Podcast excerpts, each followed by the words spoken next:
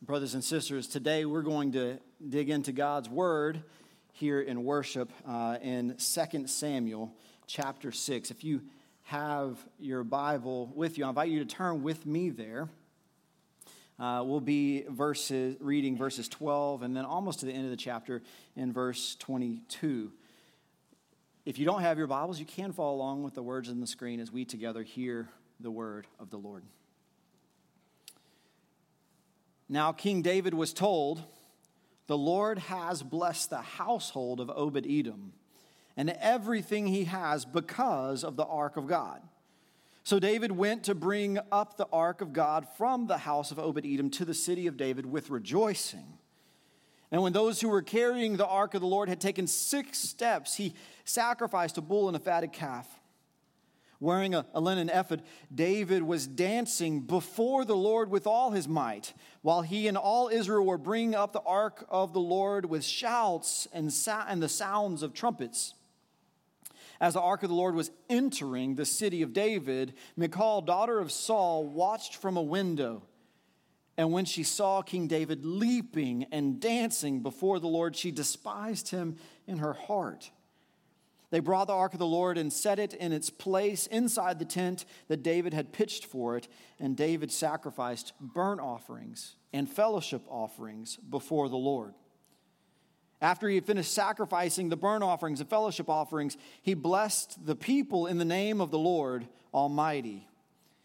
Then he gave a loaf of bread and a cake of dates and a cake of raisins to each person in the whole crowd of Israelites, both men and women, and all the people went to their homes. When David returned home to bless his household, Michal, daughter of Saul, came out to meet him and said, how the king of Israel has distinguished himself today, going around half naked in full view of the slave girls of his servants as any vulgar fellow would. David said to Michal, It was before the Lord who chose me rather than your father or anyone from his house when he appointed me ruler over the Lord's people Israel. I will celebrate before the Lord. I will become even more undignified than this, and I will be humiliated in my own eyes. But by these slave girls you spoke of, I will be held in honor. This is God's word offered to us in its reading and in its hearing, so we give thanks to the Lord God Almighty. Would you bow with me for a word of prayer?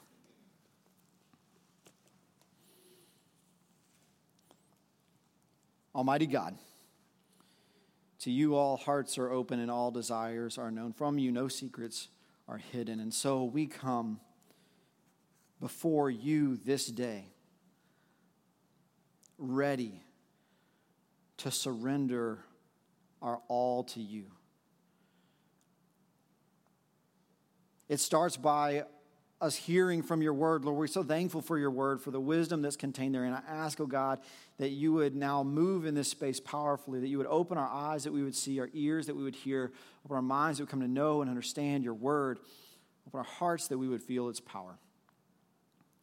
Then I ask, oh God, that you would open our hands, that we would, in response, offer grace to the world. We lift up these prayers in Jesus' name. Amen. Well, what do you remember from your big day? Now, at first, you might be wondering, what big day are you talking about, Pastor Jason? And then it sinks in for a second because you realize that the colloquial version of your big day was likely your wedding. What do you remember from your wedding? What do you remember from your big day? Do you remember what you were wearing? Maybe it's even stashed away in the back of some closet or some attic trunk still yet today. Do you remember what you were wearing? Did you have something incredibly tacky? Uh, can you not believe today that you wore that color tuxedo at your wedding? What were you wearing? Do you remember what you ate? I remember what I ate. My groomsmen and I went to Taco Bell on our way to the church. That's ridiculous and disgusting, but it's a part of my big day. I remember it. I also remember on my big day there was there was this moment in time that I advised no family, no no bride and groom to ever replicate. You see, they brought the groomsmen up to the sanctuary to take pictures with my beautiful bride, and I was left in the nursery rooms of Elmwood United Methodist Church in Oak Cliff in Dallas by myself for like 30 minutes. I was a nervous wreck and just walked around singing Amazing Grace by memory, uh, thinking that that was what I needed. Um, what do you remember from your big day? Whenever I enter into to marriage counseling with a couple, uh, the first time we gather together, I hear all the, all the, the details of how they fell in love and, and where they met and how they were engaged. And then we get into the details of the actual service. And, and I want to know how many bridesmaids and groomsmen they'll have. I want to know, uh, uh I want to know the, the, the, order of service, if there's a particular scripture that that's their heart song. I want to know if they are going to have a, a flower girl or a ring bearer. We're going to work through some of those details. And one of the questions I ask is, how many people do you expect? Some of that's just context. Some of that's like, I'd like to know if it's going to be an intimate, small family gathering, if it's going to be a big blowout bash. I want to know. But, but I also, more specifically, am anxious to look out upon uh, the bride and the groom as I ask that question to see what is working in the backdrop. Because sometimes they look at one another and they'll smirk. Sometimes they look at one another and they'll frown. Uh, and, and, you, and you get a, a glimpse into the conversations that have been taking place. You know, one might say, well, we were thinking it would be a smaller, kind of intimate, only immediate family wedding, but now we're inviting 350 people. Um, and sometimes you'll hear, like, well, we started with an inv- invitation list of 400 people, but we're going to pare it down to about 175, right? You hear all of this conversation, and what I find in that moment is, is an opportunity for some, some pastoral uh, care uh, for this bride and groom. And one of the things I ask them is in one of those most important days of your life, when something truly extraordinary happens, who do you wish was there? Or who do you, who do you want to be there? Who do you want to share the extraordinary with? And I just invite us to think about how extraordinary it is that we get to worship God.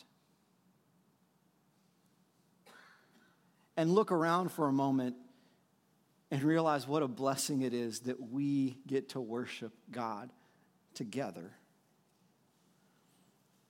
I mean, that's, that's no, no, no trite or trivial thing.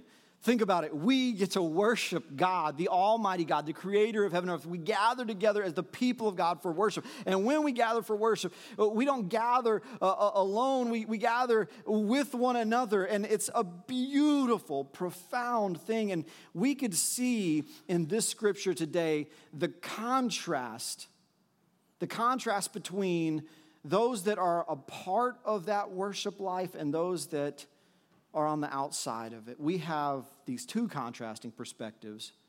We have Michal, the wife so we have the slave girls. The slave girls uh, understand that, that this is a big day, and it is a big de- day indeed. I mean, for David and for the people of Israel, this is a tremendous day. Uh, David has uh, been anointed as king and then uh, has been established as king, not just uh, uh, of the south of Judah, but also of the north of Israel. And all together, he is now king of, of the restored nation of Israel, God's people, uh, that they entered into the promised land. The tribes were dispersed uh, throughout the land, but they all received the promise, and now they're bound back together in David's reign. And, and whenever that takes place, David is, is a wise ruler and decides that if I'm going to lead this people, I, can, I need to consider where I'm going to establish uh, the political capital of my kingdom. I'm both the king of the south and the north. Uh, do I uh, use a political capital that was once used by the north or the south? Do I go to the far reaches of the kingdom? Or he chooses instead to establish Jerusalem, which is almost on the border between the north and the south. Do I choose Jerusalem as my political capital. He does. And he, he, he sets up Jerusalem as this center for his reign, for, for, for authority, and for power, but he knows that that's not enough. It's not just about his authority, it's about the authority that God has given to him to, to lead and steward the people of Israel. And so he wants to not only establish a political capital, he wants to establish a spiritual capital, a religious reign. And so, uh, in order to do this, he wants to restore the Ark of the Covenant of God, which was uh, given to the people of God in the wilderness, which led the people of God out of the wilderness and into the promised land, which led them uh, uh in situations of famine, in situations of disease, and then led them in situations of war uh, into victory. And then, as the, the promised land was, was now theirs, the Ark of the Covenant rested. And, and it no longer had the same in the presence of the people existence. So David decided, I am going to bring the Ark of the Covenant of God to Jerusalem. And, and there are some, some road bumps along the way. As they're bringing the Ark into Jerusalem or towards Jerusalem, they're not using the full prescription of what the Torah, the, the first five books of the Old Testament, what, what the law says they're to do by way of, of, of protecting it and caring for it. And so it jostles as it is on the way. And someone reaches out to make sure that it doesn't fall. And as they reach it, they're doing something they're not supposed to do. They touch the Ark of the Covenant of God. And so in touching it, that person dies. And David is deflated and he, uh, he's discouraged. And in that discouragement, he lets the Ark rest again and not enter into Jerusalem. And it rests in the home, as we heard at the beginning of this passage, in the home of Obed Edom. But David is attentive, he's waiting, he's considering what is the right next step, and is there a response that would be required. And so when we get to verse 12, we hear this report that David receives back. It says, King David was told that the Lord has blessed the household of Obed Edom and everything he has because of the ark of God. Now, this is a, this is a sign for David, a, a, a, substantial sign that the day has come. He thought that the day had once arrived, but n- now he knows that he had made some mistakes along the way, and he needed to take this moment, this report, that blessing had come with the Ark of the Covenant of God upon the household of Obed Edom, and he was going to bring the Ark of the Covenant into the city, the holy city that was made holy by the presence of God entering into it. So that's where we find ourselves. This is a big day, it's a huge day. I mean, still today, we take pilgrimage uh, to Jerusalem, to the holy city uh, not just us as Christians, but Jews as well. We, we, we enter into this holy city, but it is established as a holy city on this very day. Did you see that? They're carrying the Ark of the Covenant of God in, and it's a big deal, not just for David, but for all of God's people. And it says that the Lord's people all gathered together and they were a part of this massive worship procession, praising God, offering sacrifices, leaping and dancing, and offering their whole selves to God. And you have this contrast that sits in the middle of it. You have slave or servant girls uh, in the midst of the worship, leaping and dancing and praising alongside of David. And then you have Michal that is not in the midst of the worship, that stands outside of the worship and lays judgment judgment upon the worship from the window above. Did you see that? One that is outside in the window above, and one that is in the midst of the worship. And whenever the, the, the worship has, has taken place, David goes back to his household and, and he's, he's still full of the Spirit and he's full of the rejoicing of the, of the celebration of this big day, of this day of worship, and all that's taken place, not just in him, but also in the people that he was worshiping with. And he enters into his household and it says he goes there with blessing. He's going to bless his household. And as soon as he walks in, he is confronted, and his spirit of blessing is met with a spirit of rejection. And Michal tells him in this sassy, sarcastic tone that I'm sure none of you have ever heard from your spouse ever, ever before.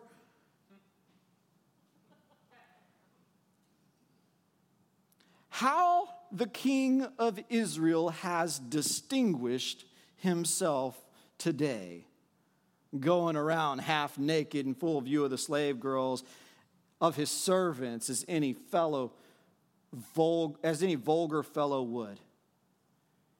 She lays it on something thick. And she says, You were no king today. You didn't dress like a king. You didn't talk like a king. You didn't act like a king. There was nothing about what you did today that looked like you were King David. And I love how how the, the, Word of God uh, shows that something has tr- changed and transformed in, in the very uh, nature of who Michal is. It, it labels Michal every time in this passage her name comes up, it labels her as the daughter of Saul, not the wife of David. The wife of David one who, who was seeking after the Lord as he was seeking after the Lord would have been in the midst of the worship with him. She wasn't in the worship, she was judging the worship. And so from that window, she saw it and laid judgment. When he came in, she laid in thick, and he is clear to her that these slave girls, these slave girls will have honor for me for what I have done today. And he knows that for a fact, not because he asked them, not because he had conversation with them, but because he worshiped with them. And whenever he worshiped with them, it was so potent and God was so fully known and so fully praised that from that place he could say, they will be, they, they will hold me and what has taken place with honor while you lay in judgment. Two different perspectives. He can also say that because he knows the heart behind every act that was made that day. David was worshiping not so that he could be worshiped or so that he could be praised, but every single thing he did was for the Lord, before the Lord, or in the name of the Lord from what he wore to the posture of his external expression of worship to the ways in which he blessed and sacrificed. Everything was for the Lord. It, it, it made clear to us in Scripture each time we got to one of those portions. In verse 14, it says he's wearing a linen ephod and he's dancing before the Lord with all his might. His clothes are put on before the Lord. You know, he's not wearing a purple, loose fitting garment of a king that is draped and robed and stately. No, he's wearing a priestly garment that's rather tight fitting and shows more than, than, than, than his kingly robe would have. And there in that space, he put on a different garment, not so others would put him in a position of esteem, but so that it would be done for the Lord. What are you wearing today? You look around the room and you might see some slides and some flip flops, some dress shoes, but you'll see some sport coats as well. Maybe I don't. I didn't. In the first service, we had a tie, and I was loving it because it was helping me out. Right. the question is: Is what you're wearing for the Lord? If you're dressing up or dressing down, if you're uh, wondering uh, whenever you walk into a place of worship if you are appropriately garbed for the people that are there, we're missing the boat altogether. what you wear to worship has nothing to do with the other people, it has everything to do with God. Because our worship is for God, including even what we wear. It's for God, no one else. If you're dressing more humbly in order to connect to the humility that you are betraying before the Lord, to say that you are more honorable, to God be the glory. If you are dressing in a more formal pa- uh, posture, not only because that's how you were raised, but because you feel the, what it means to, to be more stately and more adorned so that you could acknowledge the adornment that is there for God, to God be the glory. We don't do these things for someone on the outside. We do it for those that are worshiping. And here's the deal sometimes we act as though those who are in the worship are Michal standing on the outside judging. That's not the case. When we worship, there are no Michals here in this space. All of us together are directing our worship to God. Then, what takes place next? It says in verse 16 that, that at the end of that verse that King David was leaping and dancing before the Lord. He wasn't dancing to show off that he had learned some new dance moves. He didn't take a class and he wanted to be sure everybody knew it. it. he, he, he was leaping and dancing as his act of worship the posture of his body was worship. And I tell you what, sometimes we do not know what to do with our bodies in worship. Some of us, we, we, we wonder, am I supposed to, to, to, is this the acceptable raising of hands? Or is this the acceptable or is this the acceptable raising of hands or is this the acceptable raising like what, what are we to do with our hands in worship? What are we to do with our bodies in worship? Are we to be lutherans and be very very still and stately? Oh no i just i even rocked. I can't even stop rocking you know just tighten it up people tighten it up. Or or are, are, we charismatic evangelicals and there's like a, a, full jump and everybody online just got dizzy because I just jumped on the camera, right? Uh, what are we supposed to do with our bodies? Leaping and dancing, it says David did.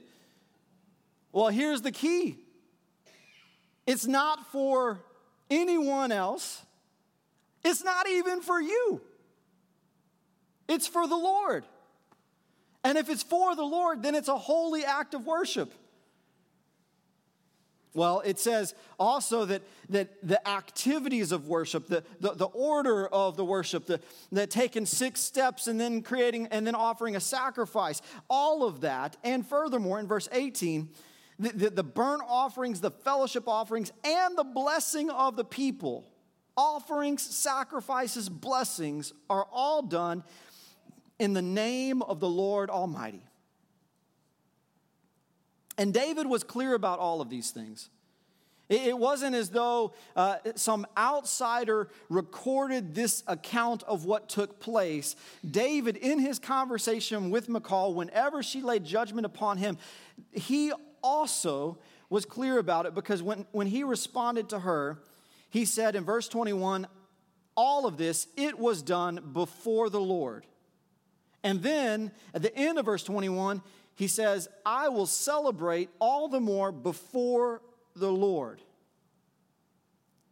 He knew that his worship was before the Lord.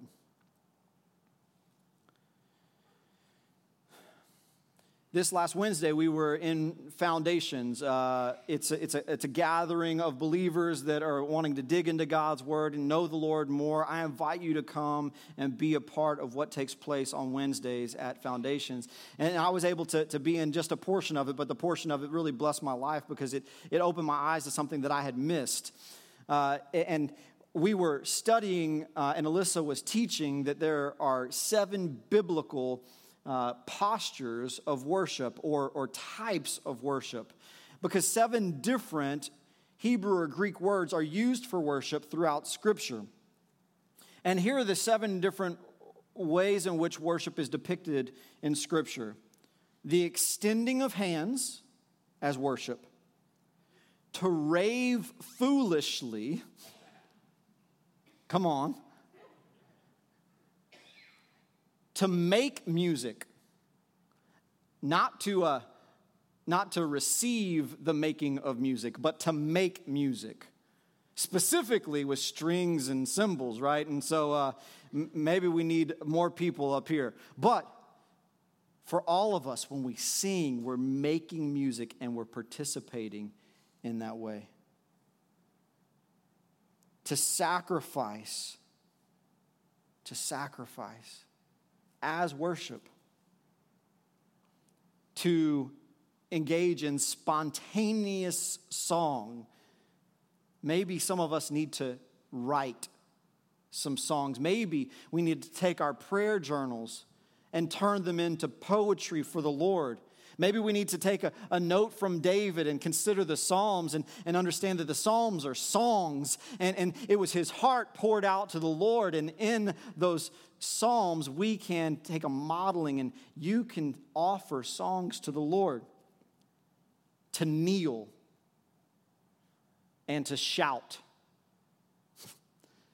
shout, not just ah, but to burst out with loud voice praise to God. And as we were studying those, we were challenging one another to, to consider how, how these have been unlocked in our worship, how we've experienced that in our worship, and if there are some ways in which we need to challenge ourselves to experience something fresh or new in worship, because these are biblical accounts of what worship looks like. And I was just like blown away with this, and I was struck by, by a connection that, that I had missed. One of the postures of worship that, that, that I have found deeply connecting for me to the Lord is the posture of kneeling. Now, I have not knelt in corporate worship before, but when we have worship nights, I'll often be found kneeling either over the baptismal or over here at the altar, finding a place to spend time worshiping and kneeling. But I didn't realize that there was a long period of my life where I was deeply disconnected from any worship that aligned with kneeling. You see, it was uh, about five years ago, or in the first service I said four, but as I've been resting with it, I think it's five, maybe even six years ago, Covenant was still worshiping over at Timber Creek Elementary. And uh, while, we were, while we were in worship, I just got done preaching the sermon. I went and I sat down in the front row with my family, and, I, and uh, my phone buzzed, like right when I sat down. And I had gotten a text message. And it had come from one of my covenant brothers, uh, Daniel Irving, who was the pastor at the Journey campus at Memorial Drive Methodist Church.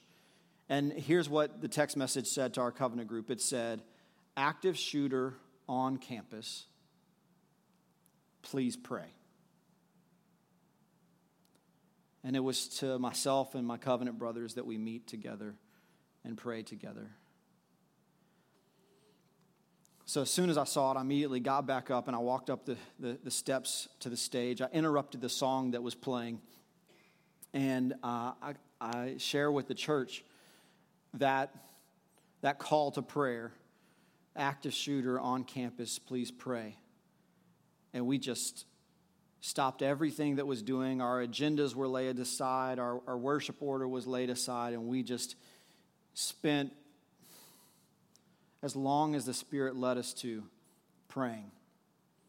And there was some music playing in the background. I went back to my seat and and, and I just bent over and was crying out to the Lord for my friend Daniel, for the people of God at the journey, for for all of our brothers and sisters that laid in fear, for, for, for whatever was going on in that, uh, in, in that shooter's life, that he would have his eyes open to understand that this wasn't the way. And, and, and so I was crying out to the Lord and I was weeping, I was sobbing, and I, I looked around. And in that moment, I saw that every single person there was crying out to God the whole body of believers was, were, were bound together in prayer. And I looked up on the platform and I saw this, this young kid that I barely knew who had been a part of our worship team for, for maybe a few months or so. Uh, his name was Zach Anderson, and he was up on the platform. And while I was praying and weeping and sobbing, he had been bent over, prostrate before the Lord, kneeling in worship and just crying out to God, saying, Lord, protect your people. Lord, have mercy. Lord, pour out your spirit of grace and mercy. You are able, you are powerful, you are sovereign, you are Lord. Lord, come, Holy Spirit, give a spirit of comfort and of peace and of presence to your people at the journey. Lord, you are able. And as I saw him praying, I'll never forget what took place in me as I was reconnected with a posture of worship that I had long forgotten or neglected. You see, whenever I was called to ministry as a teenager, as a teenager, I was uh, at, a, at a church worshiping with other believers. And as the Holy Spirit came upon me and told me I was called to preach the good news of Jesus, I was crippled, paralyzed. My knees buckled beneath me, and I was, was, was worshiping the Lord on bended knee. And I hadn't worshiped God on bended knee except for at kneelers after communion or other rare occurrences. And so, in that way, observing someone else's worship unlocked an element of worship in me.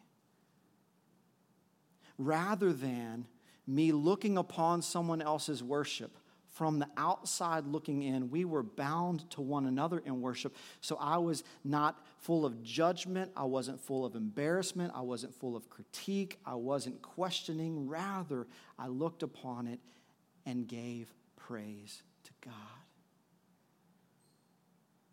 So, the right question for us this day might be, might be,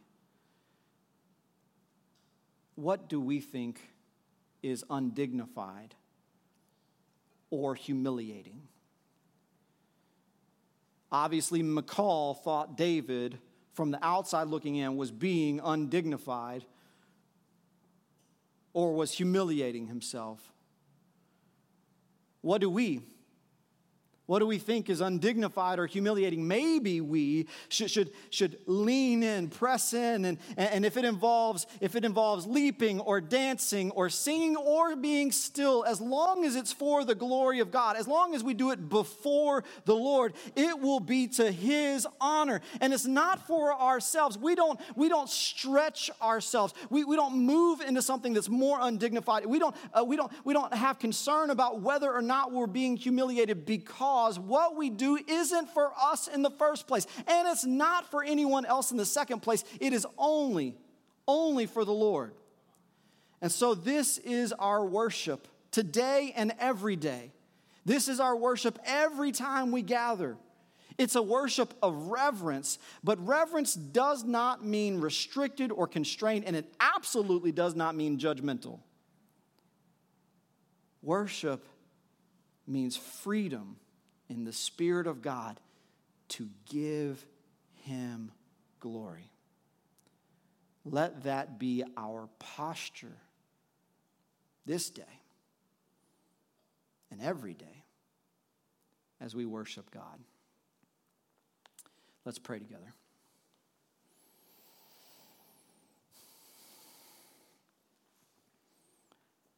Lord, you are sovereign and you are able. You are able to move within us and amongst us. And so, Lord, if we have built up any barriers or boundaries that would constrain or restrict our worship in ways that you have not designed, Lord, be glorified in those being torn down. Lord, grant us uh, a clarity of vision and of purpose in our worship that we would reverently offer our whole selves to you for your glory. Lord, I thankful, I'm thankful for the way in which you have uh, bound us together by your Spirit in worship this day. And I ask, oh God, that you would, that you would continue to move in our midst so that what took place here this morning isn't, isn't simply for, uh, for, for this hour or for this time together, but Lord, that it extends out into our lives as a testimony and witness to what you're accomplishing in us. We pray this, oh God, in Jesus' name.